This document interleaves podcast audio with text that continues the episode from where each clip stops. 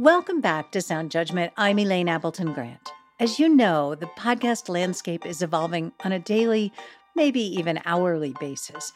So, along with learning more about how the best storytellers operate, I think you should also check out Podcast Perspectives. It's produced by our friends at the Podglomerate. It's a podcast firm that produces, distributes, and monetizes podcasts for high profile clients like Freakonomics Radio, PBS, NPR stations, Harvard Business School, and more. Podcast Perspectives brings on audio makers and industry execs to walk through the biggest news of the day. They go deep on topics that podcasters need to know, like intellectual property and rights issues, ad tech, podcasting's role in media, and more. I'm really excited to share a special episode of Podcast Perspectives today. Podglomerate founder and CEO Jeff Umbro sits down with Lemonada co founder and CEO Jessica Cordova Kramer. You might have seen headlines recently around Lemonada's tremendous growth. I was inspired to learn that Jessica and her co founder, Stephanie Wittels Wachs, launched Lemonada with just one show in 2019. But today, in 2023, it's a network of nearly 50 acclaimed podcasts, like Wiser Than Me with Julia Louis Dreyfus. Lemonada also forged innovative partnerships like the Lemonada Book Club on Apple Books. You can follow Podcast Perspectives on your favorite podcast app and tell them we sent you. Without further ado, here's Jeff Umbro's interview with Jess Cordova Kramer.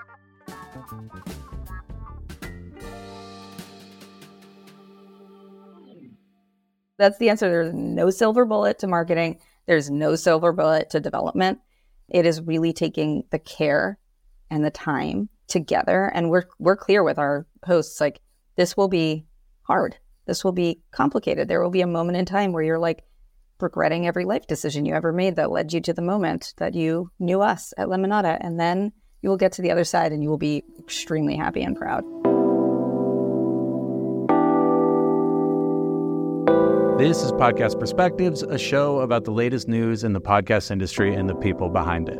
I'm your host, Jeff Umbro, founder and CEO of The Podglomerate. Joining me today is Jessica Cordova Kramer, CEO and co founder of Lemonada Media. Lemonada is known as a hit maker with shows like Last Day, Believe Her, Wiser Than Me with Julia Louis Dreyfus, and one of their latest titles, The Dough with X Mayo.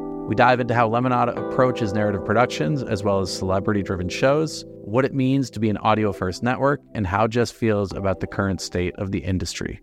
Let's get right to it. Welcome to the show, Jess.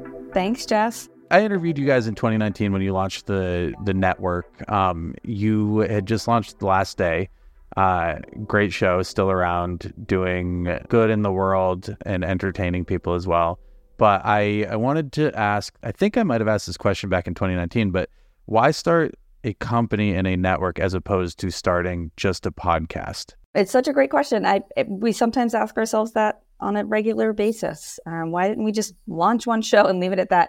The truth is, we were putting Last Day out there and pitching it out, trying to get a network to to take us. Still waiting to hear back. It's been four years. It'd be nice if someone would get back to me. But I was at Crooked at the time, and I had been there from day zero, and so I'd seen a company put more and more content out, and I said to Steph, "What if we did it ourselves?" And as we were making Last Day, we were like, "Man, there is so much." bad stuff that we could be talking about that could help people in our, you know, sort of comedic, thoughtful way. And so we just started to think, let's go bigger. Let's put Last Day out, but let's have it be part of a slate. Let's have it be part of a company. We thought a small company that we own. Things have gone much more quickly than we expected. Um, but that was the sort of genealogy of Lemonada. We thought this was our barrel of lemons, but lots of people are struggling out there. And what if we had content that helped get people out of the bed in the morning at scale? And so, fast forward to today, which is four years later. In a nutshell, how's everything going? Every single day is incredible and challenging. Any kind of startup is going to feel this way. And then we're in the space of both content. So we're working with creators and also really heavy content sometimes, and other times comedic. It is incredible. The business is thriving and growing, but also every day is a new challenge. It was 2019 when we launched, September, and now it's October 2023. It's been four years in the broader world that has been completely wild, like elections and COVID and wars and you name it, financial crises. So we're we're both trying to make beautiful podcasts that lots and lots of people listen to with incredible, talented, diverse people in this environment. So, you know, sometimes people make jokes about white knuckling, and we have very white knuckles. Um, but we have an amazing team. We, we love it. But I'm never like, oh my God, it's so great. It's so great. I'm like, oh, this is. This is a lot of work. And, you know, launching shows is a lot of work. Every single show is our baby. We have put mountains of effort into it. Even our sales and distribution partners, we we care deeply about folks. We only bring people on the network who feel like a mission aligned and like this we, we can sell your show whatever, we can distribute it well. So we we care care care deeply and you know, it takes a mountain of work to launch one show. So Yeah. Yeah, it's going. It's going well. We are tired. I've covered up a lot of my gray hairs for this recording, but we feel like good about what we're doing. You know, pop out of bed kind of like I know what I'm here to do, and that feels good too. I love it. And I totally get the white knuckling. That doesn't seem to go away. You mentioned you have sales and distribution partners as opposed to your original shows. What's the general breakdown of, of that?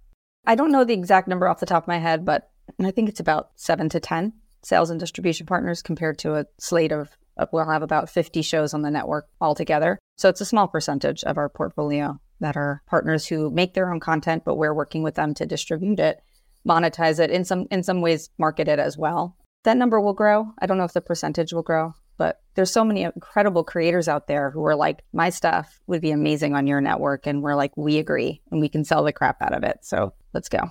And you have expanded quite a bit. You you know, you literally started with the one show, you're now at 50 plus. Sounds like almost 60 if you include like the you know sales and distro partners. We'll be up 50 at the end of the year including sales and distro. Got it. That's a lot. It's a lot. How do you scale without sacrificing quality?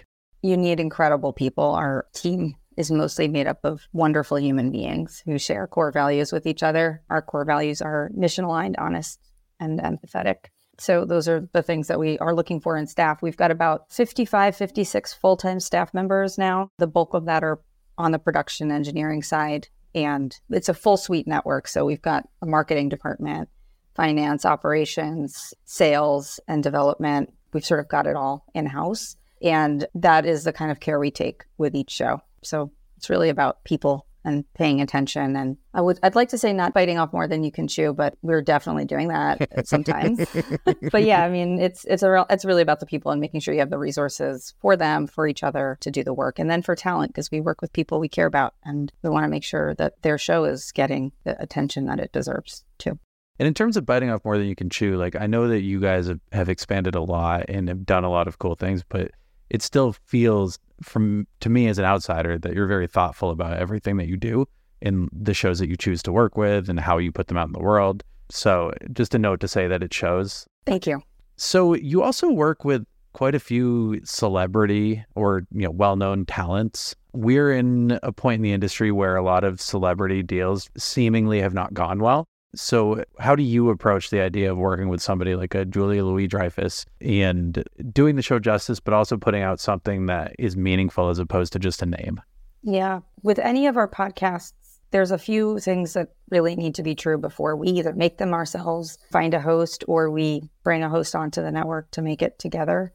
And it has to be on brand. And for us, that means it has to make life suck less in some way. So a million things could fall under that category, but some things really don't. And so it's very clear where you're like, this is super amazing and super entertaining and not for us. So that that's like a sort of easy clearinghouse. And then, you know, Make Life Suck Less, we have big, huge, sweeping narrative series on topics. We have shows like Last Day that are human centered but covering big issues or talking with people now.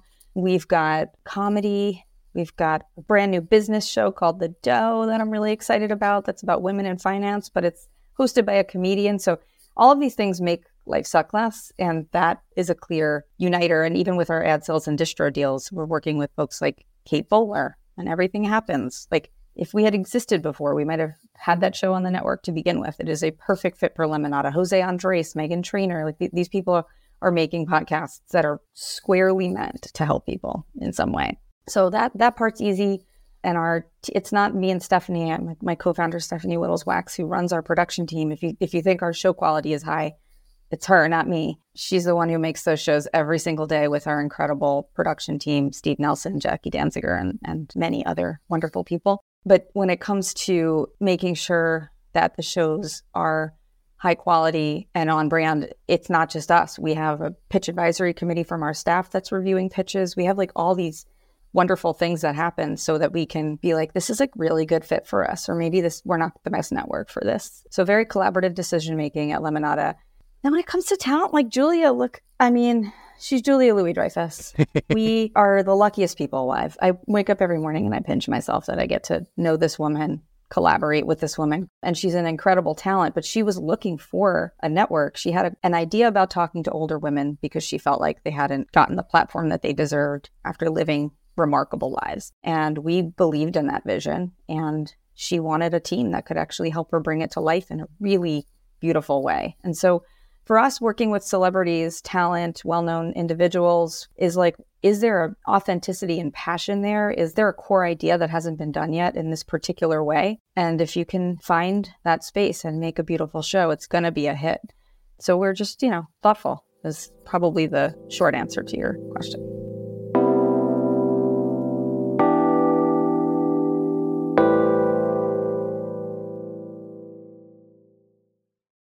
So I have two threads that I want to follow from that. One is talking through like kind of the process of how you take a, maybe, you know, Julia or someone else comes to you with an idea.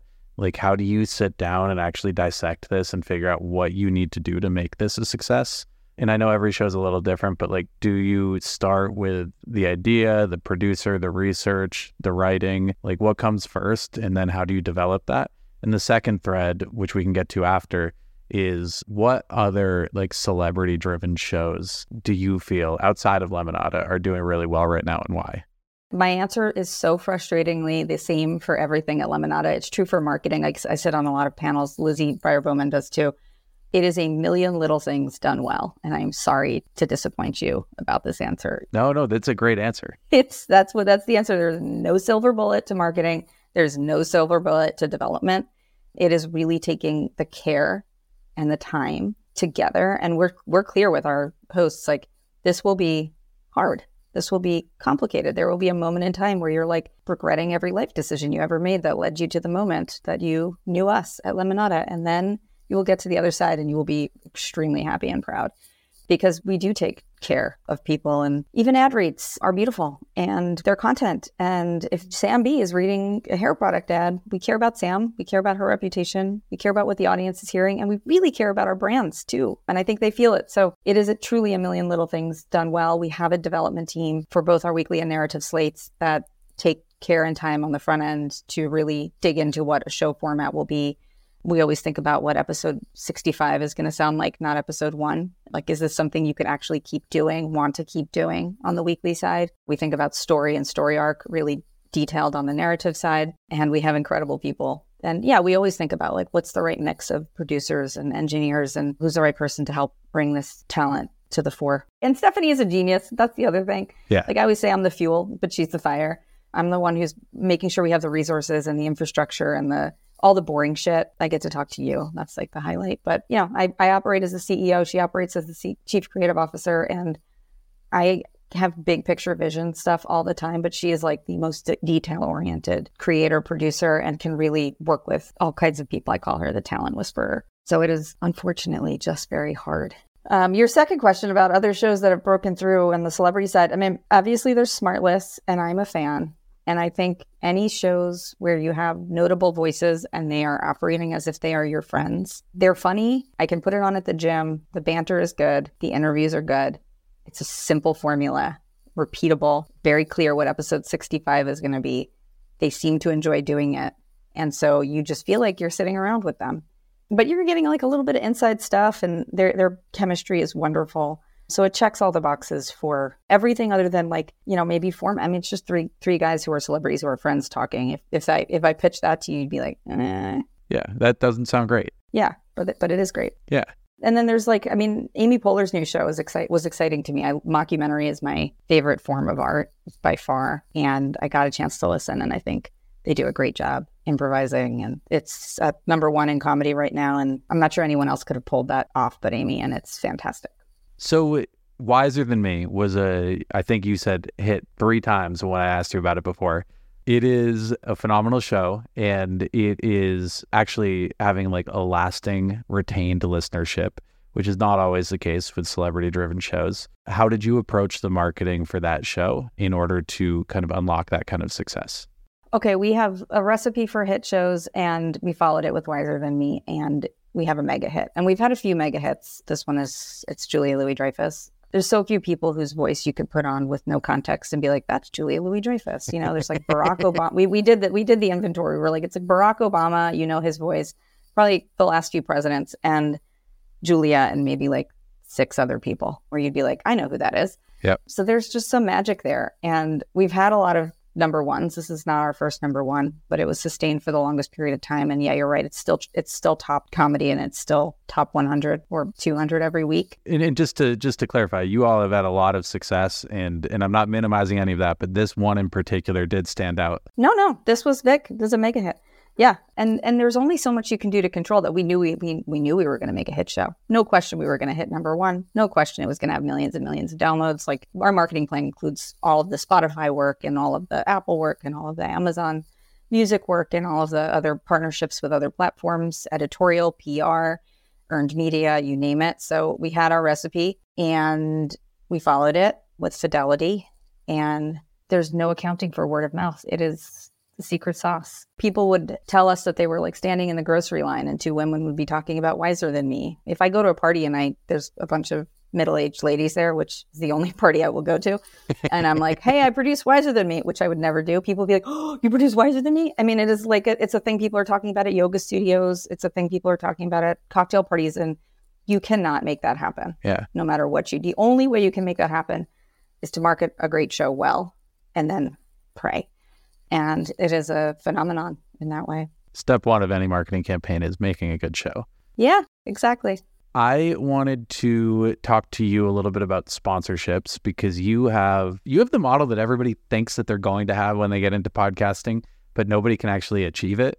But you guys did it and you're continuing to do it where you're able to in many cases anyway, find like a partnership to sponsor the show, like a grant or an, an organization that wants to be attached to something that you're producing, as opposed to like a DR brand who's sponsoring like 100,000 impressions on a show or something. I know you have both, but you've been very successful in building more of a partnership with different orgs as opposed to like a sales department. How do you go about doing that? Rewinding a little bit, we do now have sales fully, completely internal, and we have a sales department led by Cece Donbring. We're hiring um, for two two positions, two salespeople right now. So we in the beginning had ad sales and distribution partners, first with Cumulus and then with Midroll, and they were wonderful partners. And during the time that we had them managing our sales, we started to understand that part of the business more and thought we could probably do this better ourselves without having to share any revenue. And so in May 2021, we took sales in house. We've had a real sales team since then. It's not huge, but we've had a real sales team since then. And we also do some partnerships with nonprofits and foundations, as you referenced, but it is a pretty small percentage of our pie relative to brand direct relationships and also agency relationships. So we have a full sales team and they are working just like any sales team you would have at iHeart or ACAST, any other place. And they do sometimes work with foundations and sponsors who we, we, can, we call partners, helping us as sponsors pre fund big, huge, sweeping narratives that are quite expensive to make. And then they're sponsors on that show. So we work with incredible organizations like the Jed Foundation, Marguerite Casey Foundation, and others on our shows to make some of them happen. And they're incredible. But the vast majority of our revenue is more standard than you'd expect. And our sales team is killing it. We love them. That's why we're able to have ad sales and distro partners because we're not usually finding foundation nonprofit partners for other shows. They're just reading standard ads for the most part. So that's a, a good clarification because you know the Jed Foundation, for example, is like kind of front and center on some of your shows or or one of your shows, right? One, yeah. yeah, one right now, but we've had like a bunch of different partnerships with them over the years. But it sounds like that's more of a situation where it's like they're almost and you know they're partners, but they're almost like funding the initial production of the show, in which case then it kind of follows the standard roadmap of like selling sponsorship and sales and such. Yep, all sponsorship, exactly.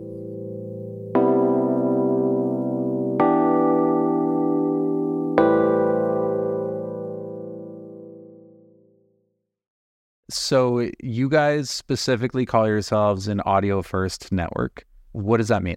It means the thing that we say we're good at is making podcasts making audio podcasts. We are not a video production house. We're not pretending to be.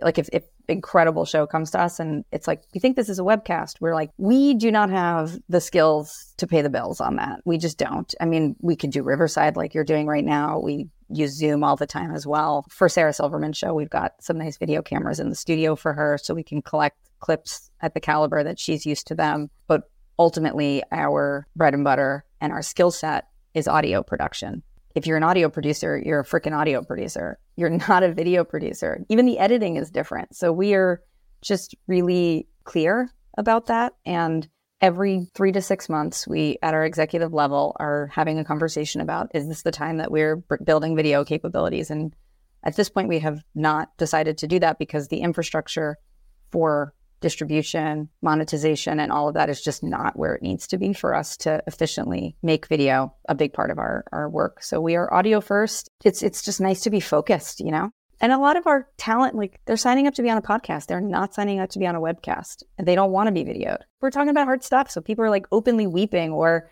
um, with Julia's show, she's like, I don't want these ladies to have to do hair and makeup to come on and talk to me about aging. That's part of our core business is being clear about what we're good at. Yeah, we uh, full disclosure, this show in particular is meant to be that experiment for us to see exactly like what does need to go into it. There are many, many shows that we produce that will never be on video. So I'm totally aligned with everything that you're saying. I do think it's an interesting distinction as you start to move into other areas like the Lemonada Book Club and a few other things that you all are doing. I assume that there's at some point in some way like some kind of derivative IP situation happening but yeah, I I agree with your your assessment there. I think that it is a completely different beast in order to like work on video or other platforms as opposed to audio. On that note, with the uh, Lemonada Book Club, could you walk us through what exactly that is? All of our listeners are readers, all of them. Some of them are reading audiobooks, but they're readers.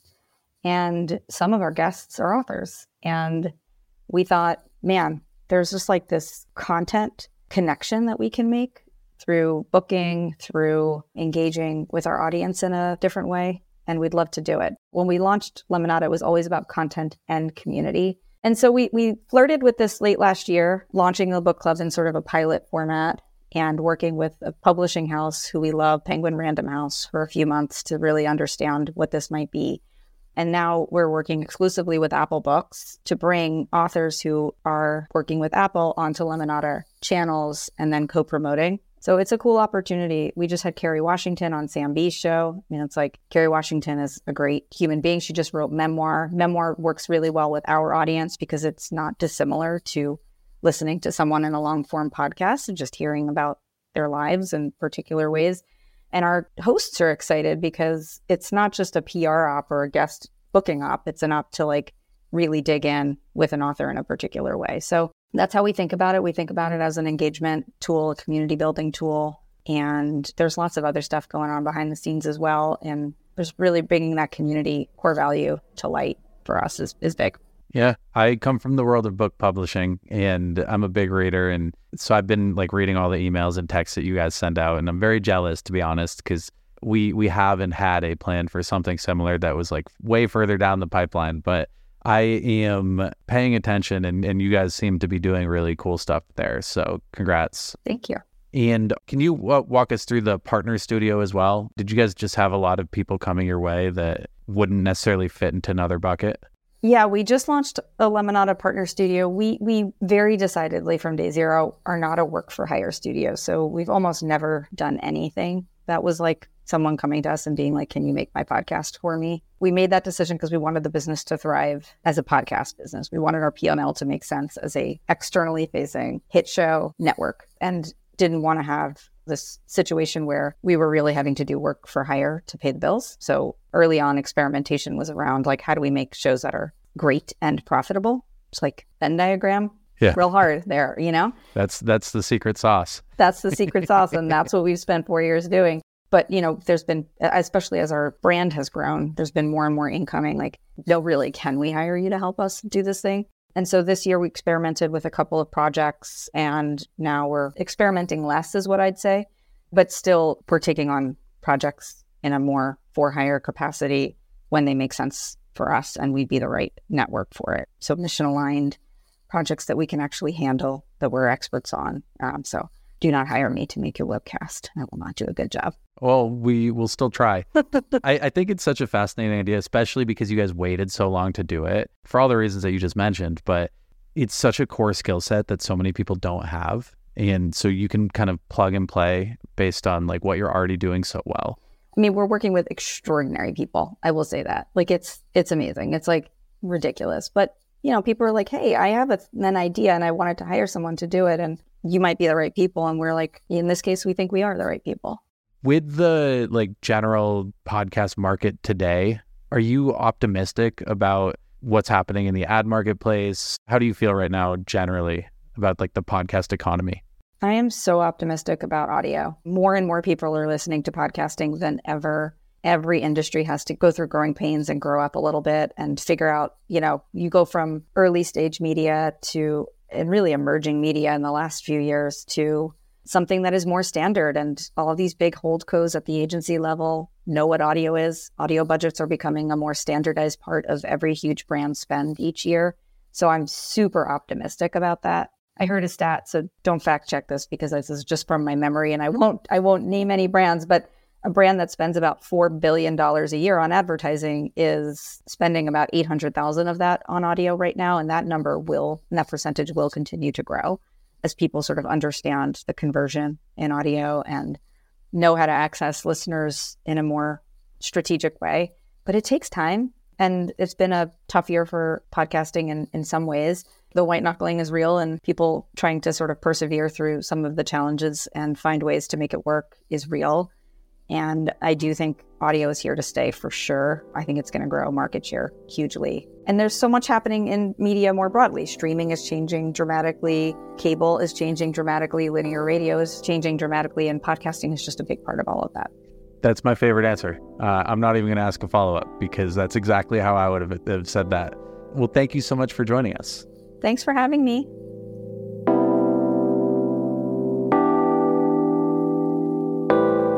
Thank you again to Jess for joining us on the show today. You can check out everything that they are working on at lemonadamedia.com. For more podcast related news, info, and takes, you can follow me on Twitter at Jeff Umbro. Podcast Perspectives is a production of The Podglomerate. If you are looking for help producing, distributing, or monetizing your podcast, you can find us at thepodglomerate.com. Shoot us an email at listen at thepodglomerate.com or follow us on all social platforms at Podglomerate. This episode was produced by Chris Boniello and Henry Lavoie. And thank you to our marketing team, Joni Deutsch, Madison Richards, Morgan Swift, Annabella Penna, and Vanessa Ullman. And a special thank you to Dan Christo. Thanks for listening, and I will catch you next week. I hope you found that episode of Podcast Perspectives as inspiring as I did. Please come back next week for the final episode of this season of Sound Judgment, and it's an incredible one. Best-selling author and host of the PBS show Tell Me More, Kelly Corrigan is with me. Her podcast is Kelly Corrigan Wonders. I've been a writer and editor for decades, and I learned more about interviewing skills in this one episode than I have over years of practice. Not only that, but we went pretty deep, and she talked me into sharing some stories with her that I've never shared with anybody else. So tune in. I know you're going to love it. Thanks to my team at Podcast Allies, which helps me produce Sound Judgment. Kevin Kline, our sound designer and engineer, and Tina Bassir, our podcast manager, who holds us all together. And I'm your host, Elaine Appleton Grant. See you next week.